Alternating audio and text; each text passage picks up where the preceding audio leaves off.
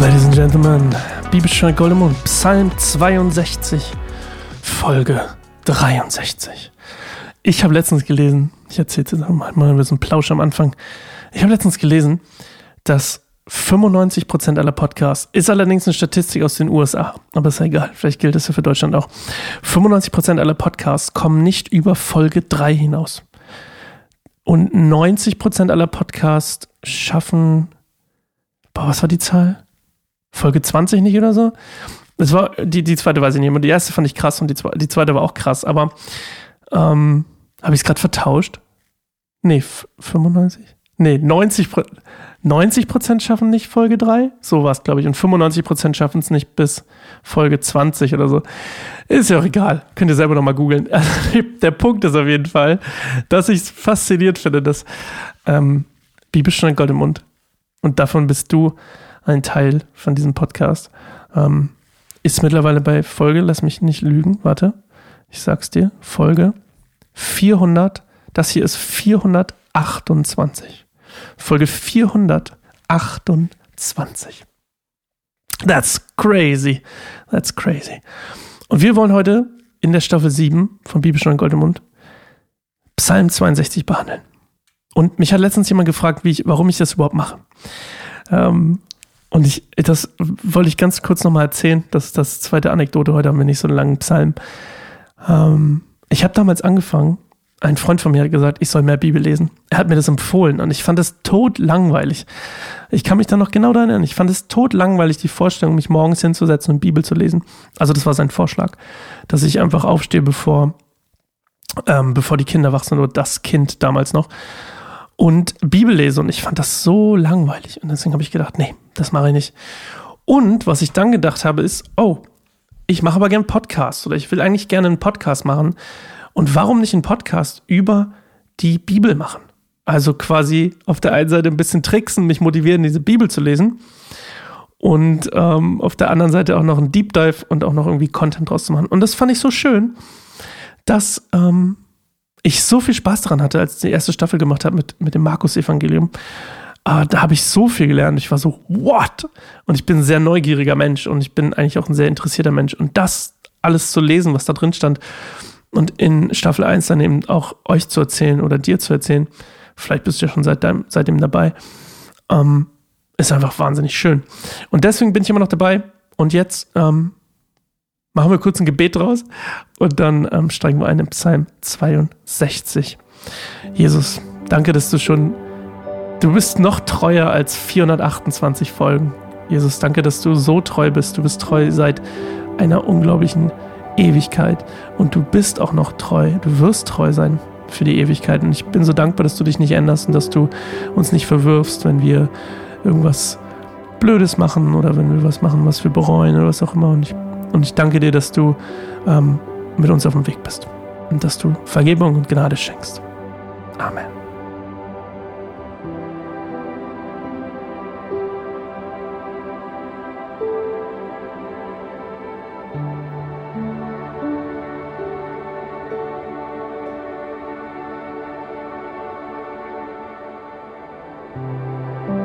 Psalm 62 ein Psalm Davids.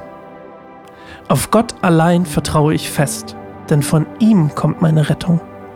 Er allein ist mein Fels und meine Hilfe, meine Burg, in der mir nichts geschehen kann. Wie lange noch wollt ihr alle über einen einzigen herfallen und ihn töten, als wäre er brüchig wie eine Wand, die einzustürzen droht, oder wie eine schon rissige Mauer?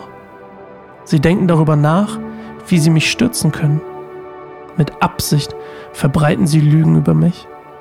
Nach außen reden sie freundlich mit mir, doch in ihren Herzen verfluchen sie mich. Ich will fest auf Gott vertrauen, denn er ist meine Hoffnung. Er ist mein Fels und meine Hilfe, meine Burg, in der mir nichts geschehen kann. Meine Rettung und meine Ehre kommt allein von Gott. Er ist meine Zuflucht, ein sicherer Fels, auf dem kein Feind mich erreicht. Vertraue alle Zeit auf ihn, mein Volk. Schütte dein Herz vor ihm aus, denn Gott ist unsere Zuflucht. Ob edle oder einfache, vor den Augen Gottes sind sie nichts. Wenn man sie wiegt, sind sie leichter als Luft. Versuche nicht, dich durch Ausbeutung oder Raub zu bereichern.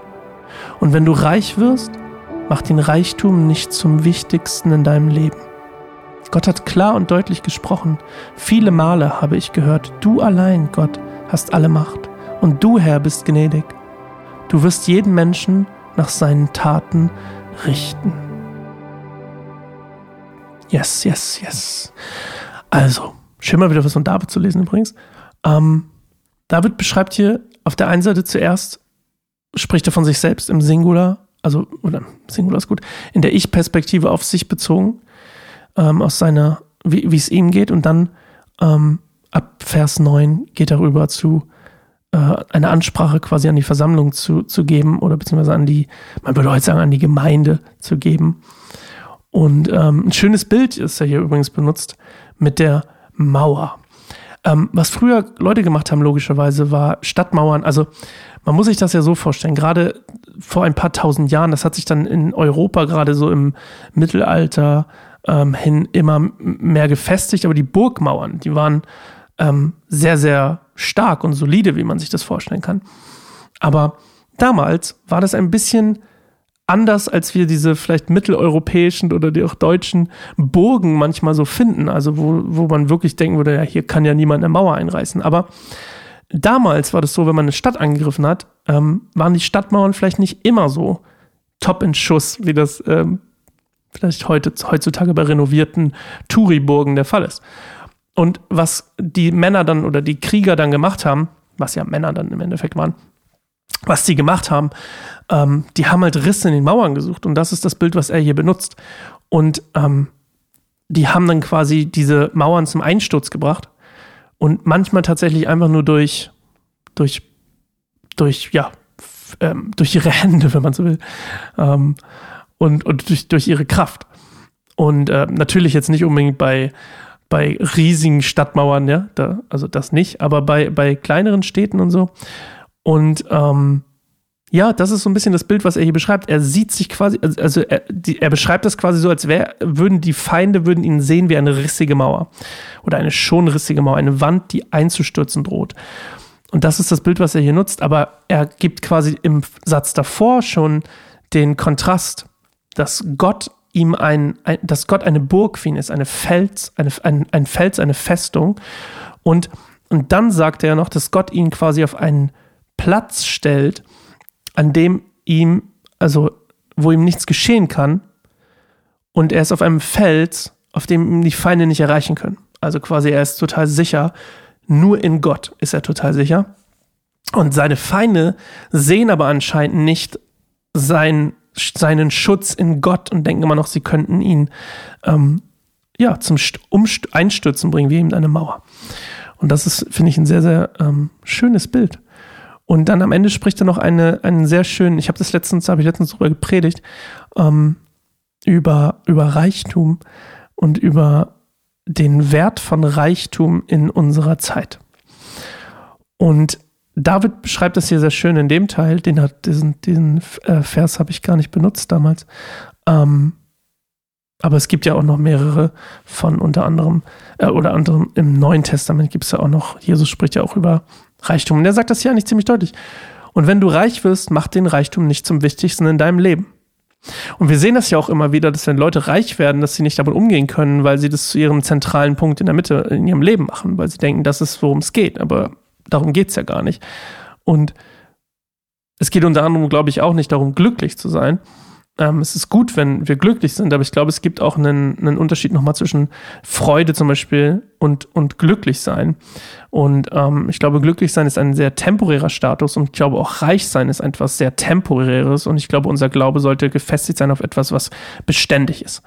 Und das ist ja das, was hier auch, was, ja, David hier auch witzigerweise, gut, dass ich es jetzt lese, ähm, genau so sagt, dass, ähm, dass es nichts von Bestand hat.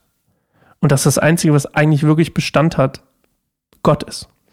Und dass er eben diese, und jetzt kommen wir wieder zur Mauer und zu der Burg, die Burg, die Gott ist und die Mauer, die zu einzustürzen droht, ähm, dass er eben durch Gott auf einer Burg ist oder in einer Burg ist, ähm, hinter einer Mauer, die sicher ist.